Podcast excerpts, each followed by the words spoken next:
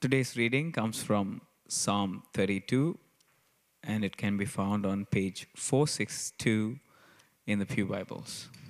462. Psalm 32.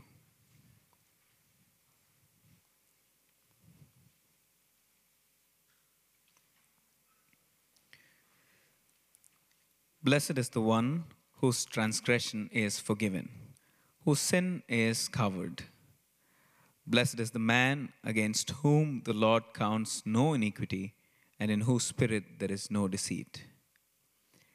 For when I kept silent, my bones wasted away through my groaning all day long. For day and night your hand was heavy upon me. My strength was dried up as by the heat of summer. Selah. I acknowledged my sin to you, and I did not cover my iniquity. I said, I will confess my transgressions to the Lord, and you forgive the iniquity of my sin. Selah. Therefore, let everyone who is godly offer prayer to you at a time when you may be found.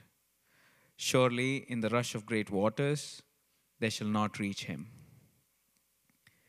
Your hiding place for me, you preserve me from trouble, you surround me with shouts of deliverance. Selah. I will instruct you and teach you in the way you should go. I will counsel you with my eye upon you.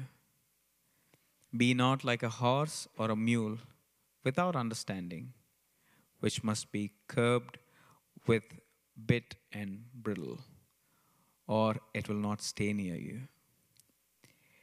Many are the sorrows of the wicked, but steadfast love surrounds the one who trusts in the Lord. Be glad in the Lord and rejoice, O righteous, and shout for joy, all your pride in heart. The word of the Lord.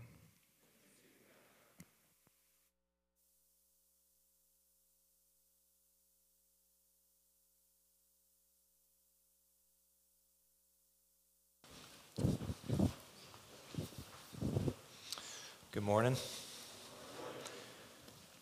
It's good to see all of you this morning. Thank you, Prajwal, for reading for us. We are continuing on in our sermon series on joy called The Joy Set Before Us.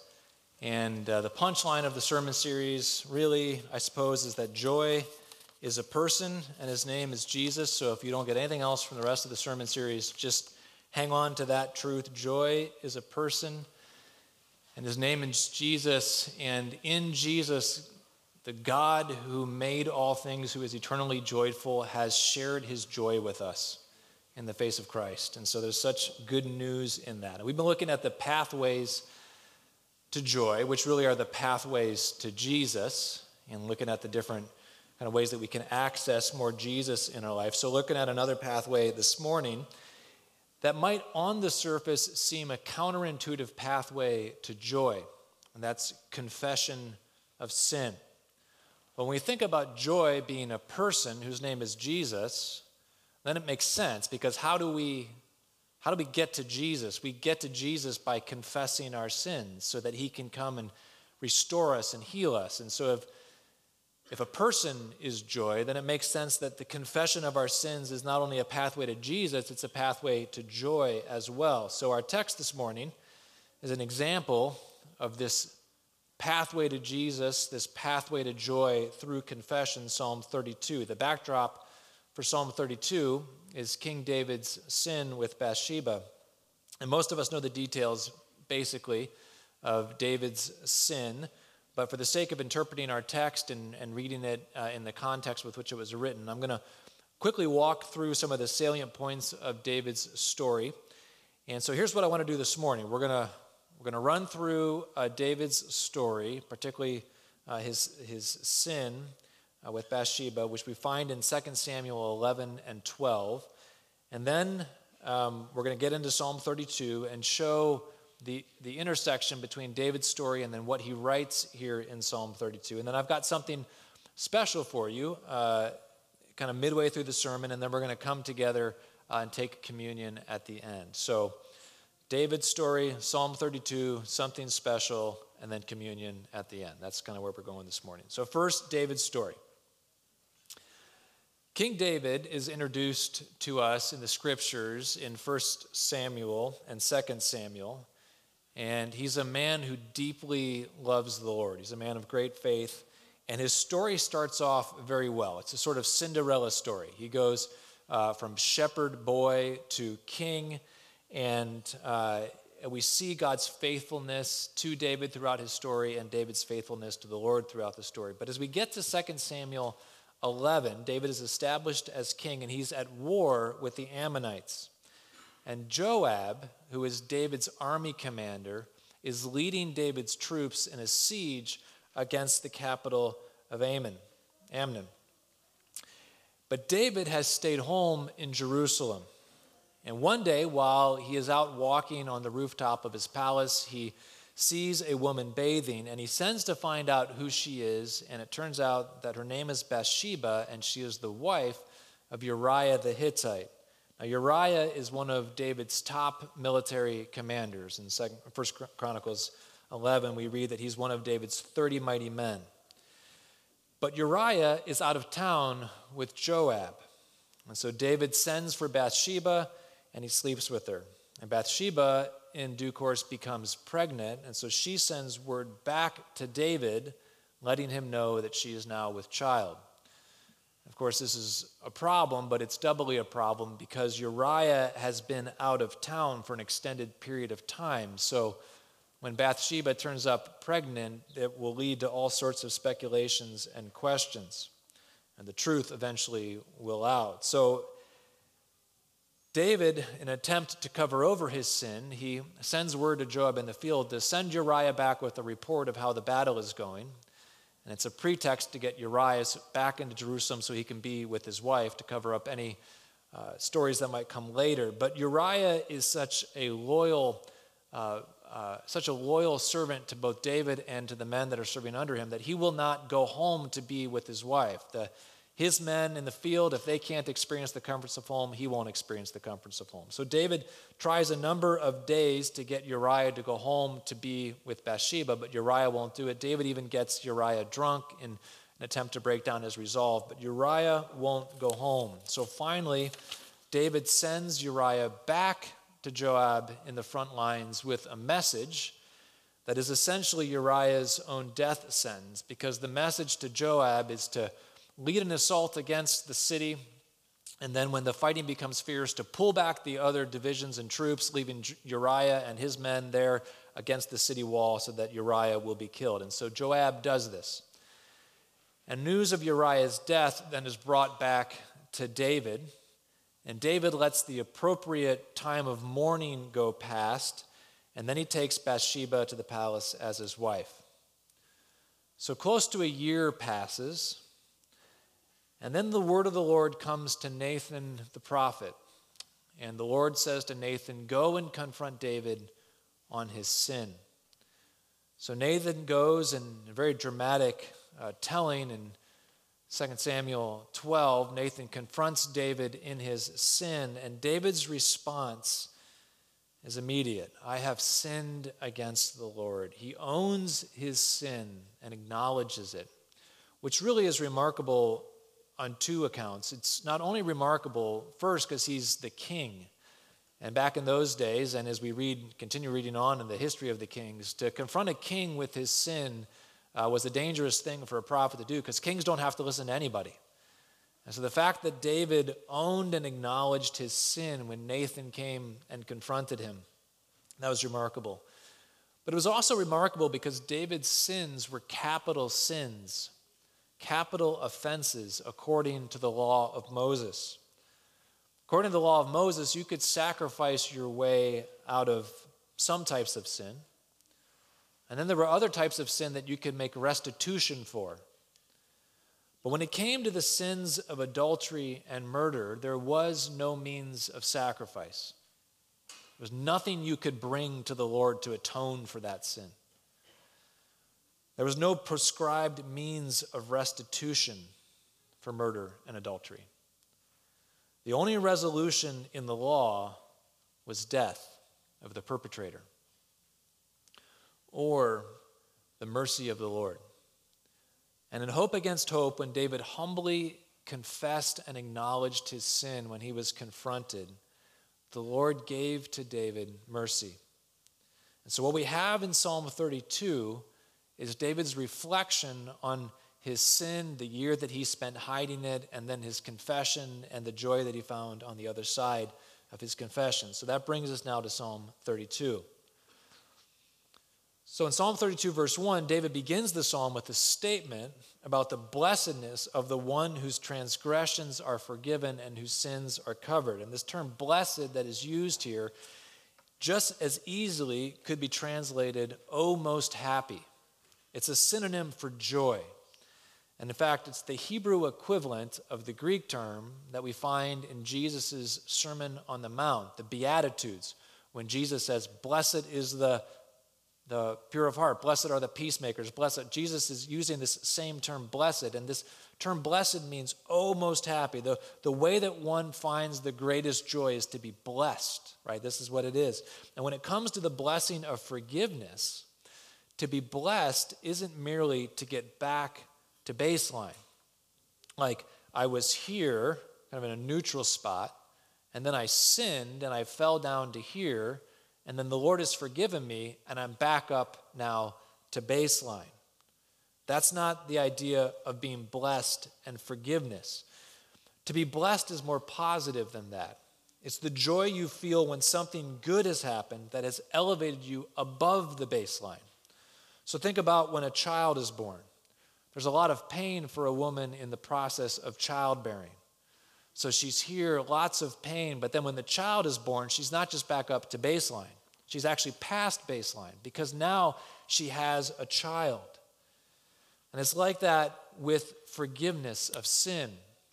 That God's forgiveness of our sin moves us up beyond the baseline. We become actually more joyful than we were before. David is saying that the one who has been forgiven, who has been freed from the consequences of sin, actually enters into an increased state of blessedness that lifts them above the baseline they were into a space of deeper happiness and joy.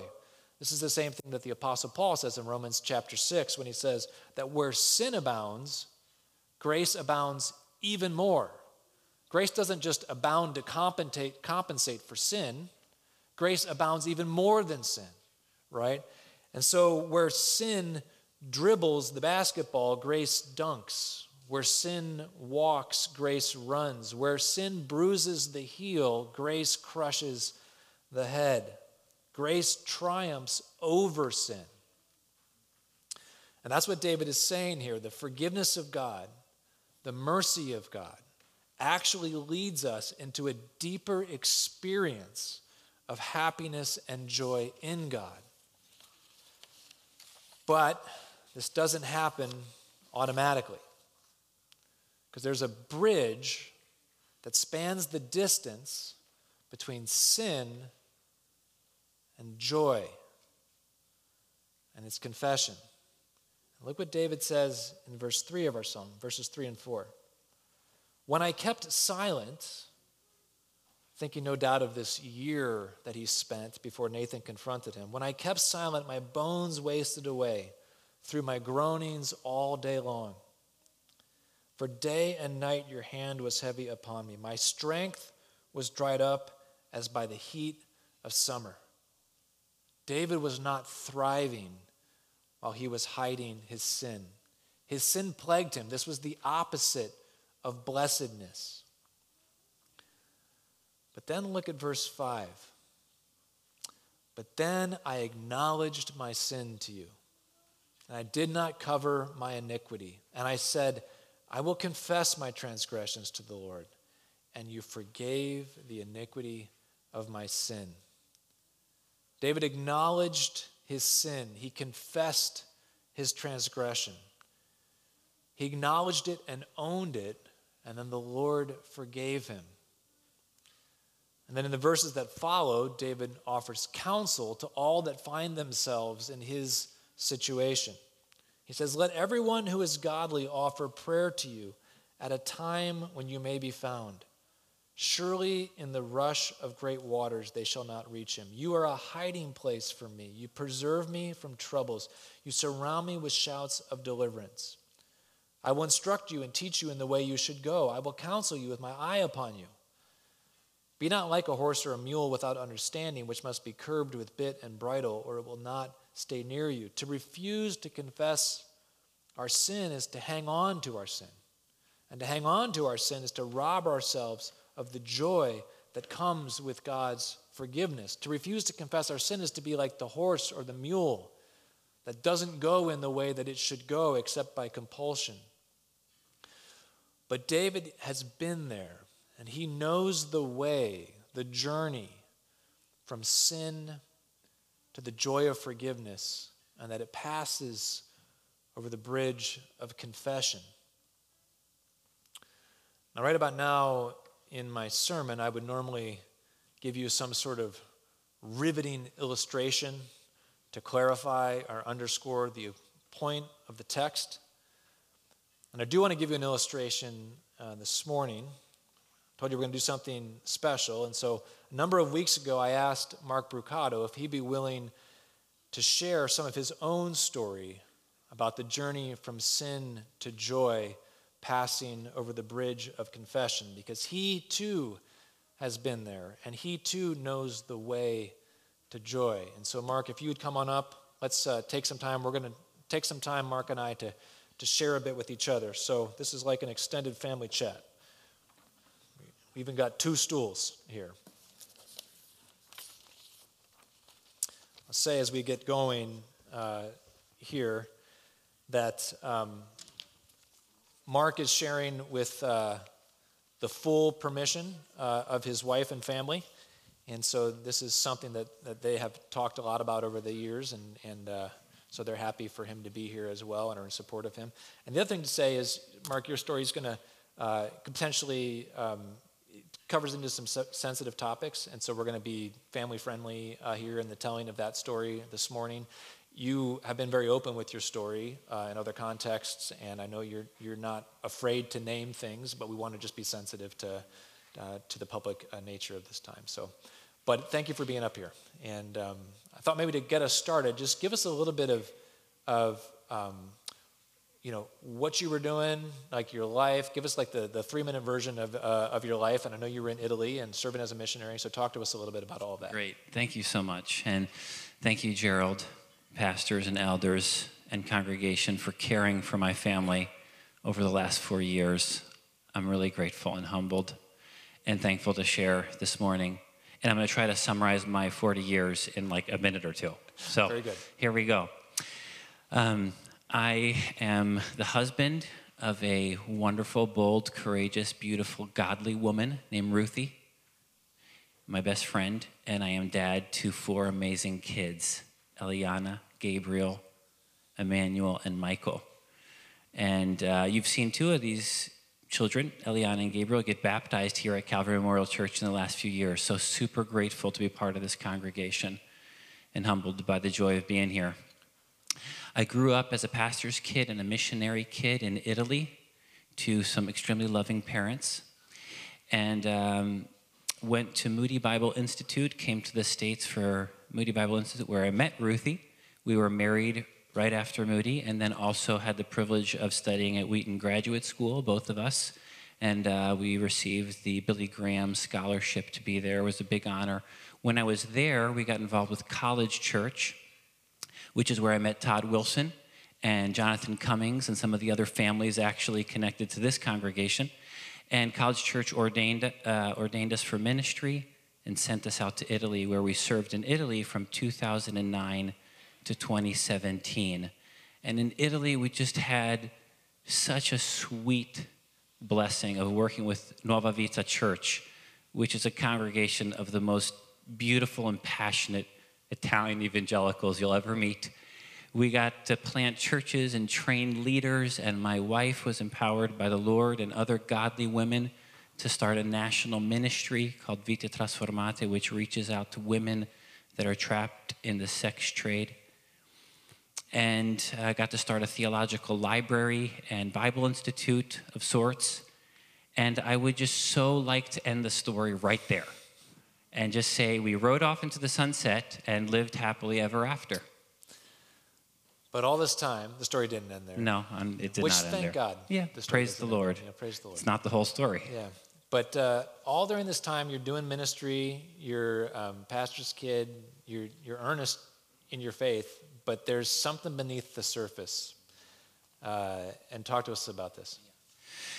So here, I just want to echo what Pastor Gerald just said a minute ago. Um, I really want I want to share my story, um, and I want to do it in a reverent way because we're vulnerable people in the audience, and um, and I want to do so in respect to all of you. But I also want to name my sin because the beauty of Christ and His forgiveness is shines so brightly uh, against the backdrop of our sin. And naming sin is also a pathway to healing as we submit to Jesus.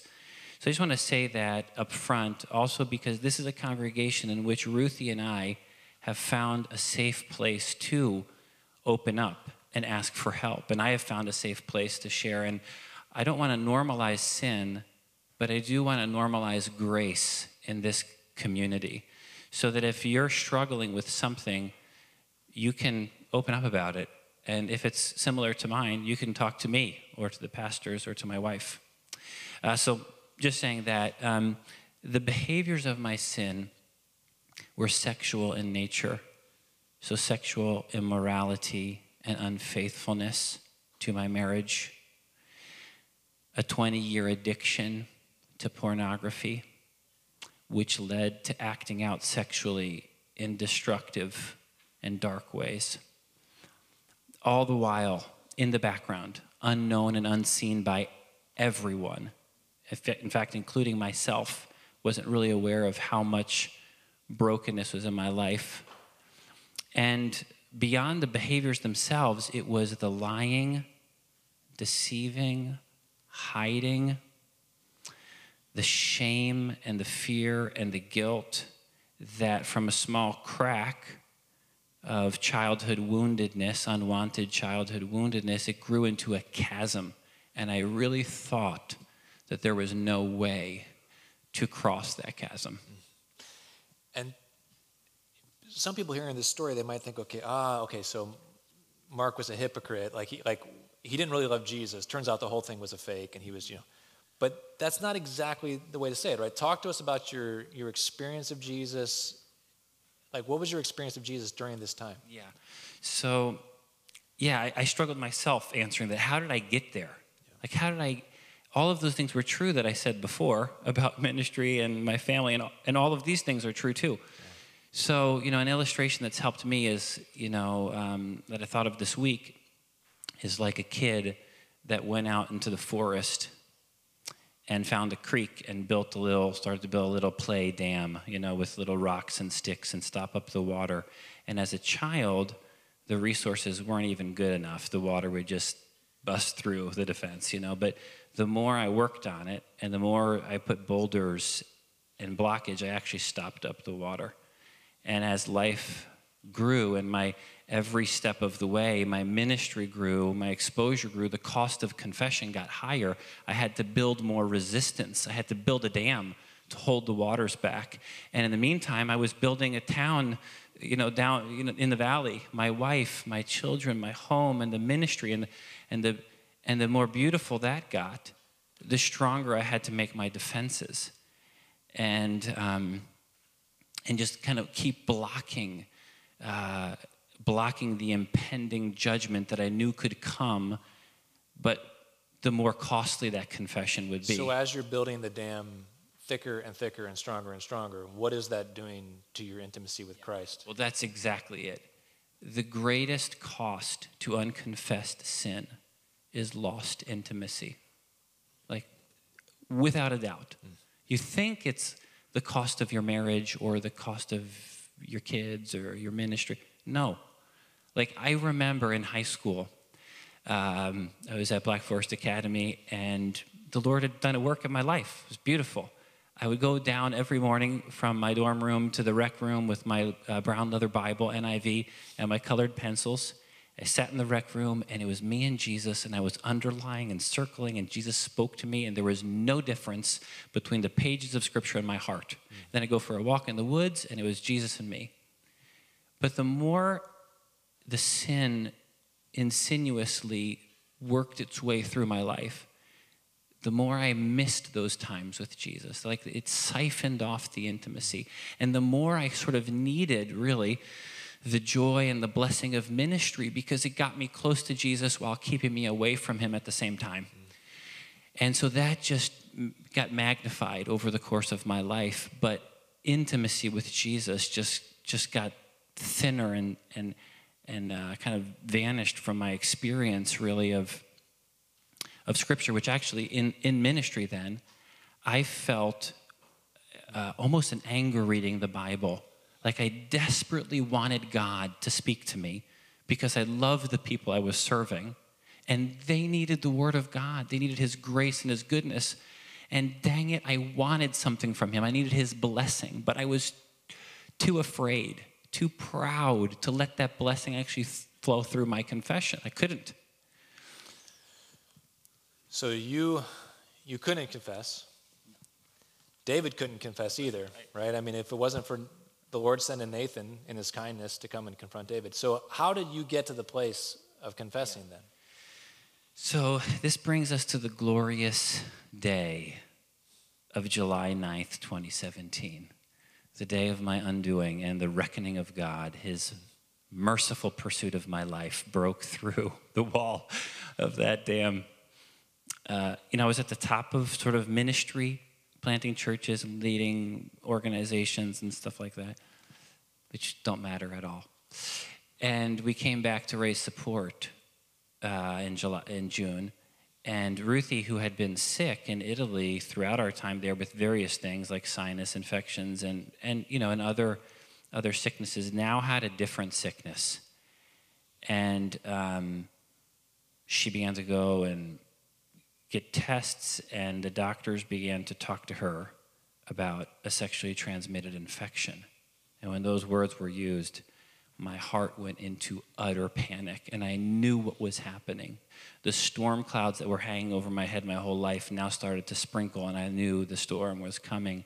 And we were staying with our um, beloved family, uh, Ben and Hannah, Ruthie's sister, and, the, and uh, she's a nurse practitioner. And she was talking to Ruthie and saying, Man, this, this looks like a sexually transmitted infection. Like you need to talk to Mark. And um, and I and I resisted and fought and pleaded with God. July sixth, seventh, and 8th mm-hmm. I like launched my attack against God, and I threatened Him. I did.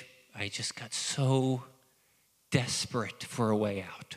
Just give me a way out for the love of the people, mm. for the love of my wife and kids, for the love of the gospel. Dang it, God, you cannot do this. Mm. Like, I will kill myself if you let this out. And it was the most loving no I've ever heard in my life. Severe mercy. Severe. So on Saturday night, I, uh, I cracked and I told Ruthie, there is a reason for this sickness. And um, it's related to my sin, and I can't confess it to you. So, tomorrow we're going to go to Chris and Angela's house in, in, uh, in the suburbs. Chris is a pastor and a mentor and a dear friend, and we have to talk. So, uh, we went out there on July 9th, and that's when, um, that's when the confession happened. And how, um, how did Jesus meet you in the middle? Because that's the scary thing. I mean, you're, you're now going to, you're stepping into terrifying territory. I mean, absolutely terrifying territory.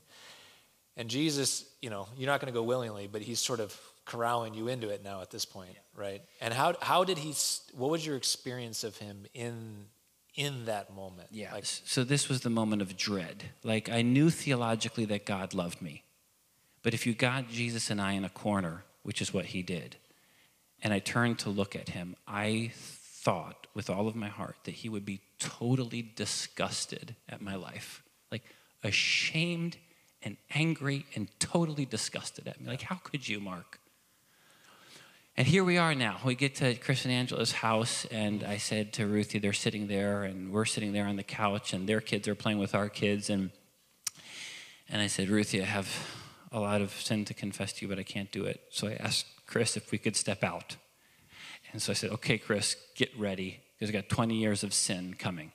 So we went for a walk in the park, and I just said, rapid fire, this is the hidden side of me that you know you and nobody knew, including Ruthie. And I spilled all of my sin, and he wept and he held me. He's like, We're going back into that room, and I'm going to help you confess. Mm-hmm.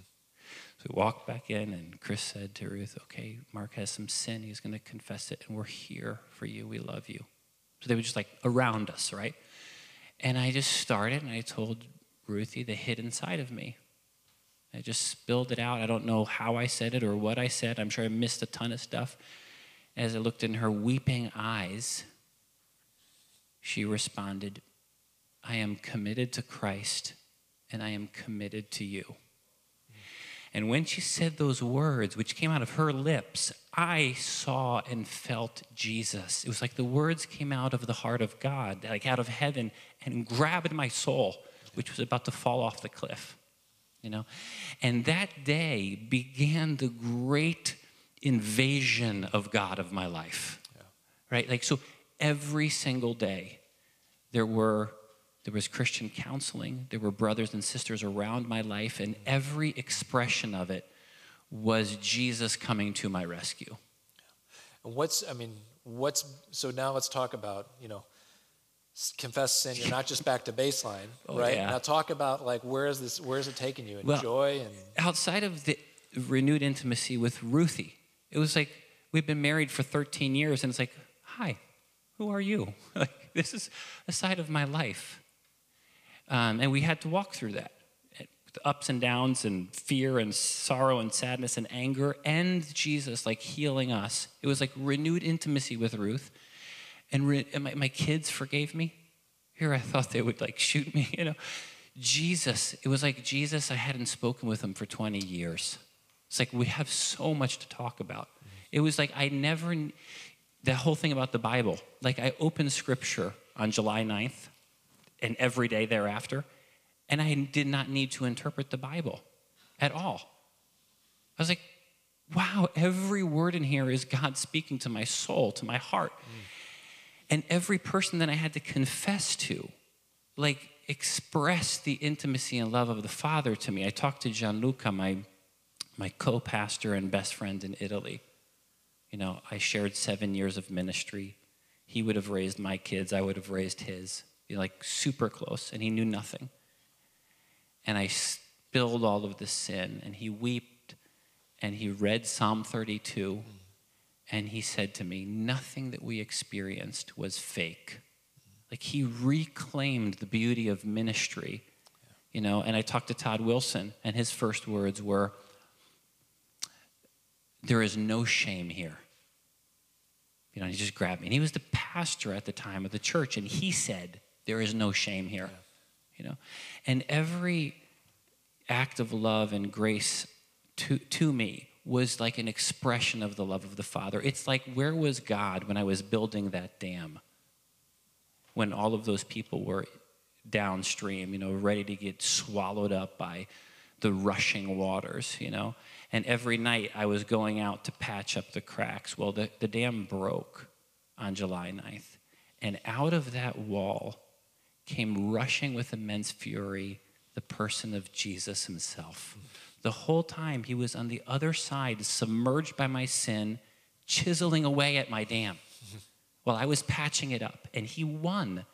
And he rushed through that wall and seized me mm. with all of his might and covered me from the impending judgment that was coming, like the, the reality of my sin. And he was also present in the lives of all of the people in the village. Like He's big enough to care for all of the consequences of my sin. Yeah, it's so beautiful because you just, you know, we can tell ourselves, well, I can't confess this because Jesus can't not only protect me, he can't protect everybody else. But where He's leading you, He can protect you, right? And He can and guide you.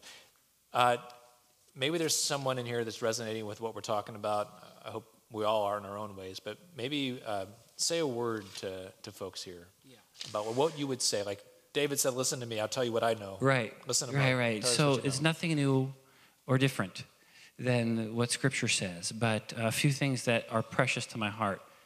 Uh, God says, "A smoldering wick He will not quench, snuff out. A bruised reed He won't break." Like, like Jesus is big enough and kind enough to care for you when you confess. Scripture says God resists the proud but gives grace to the humble.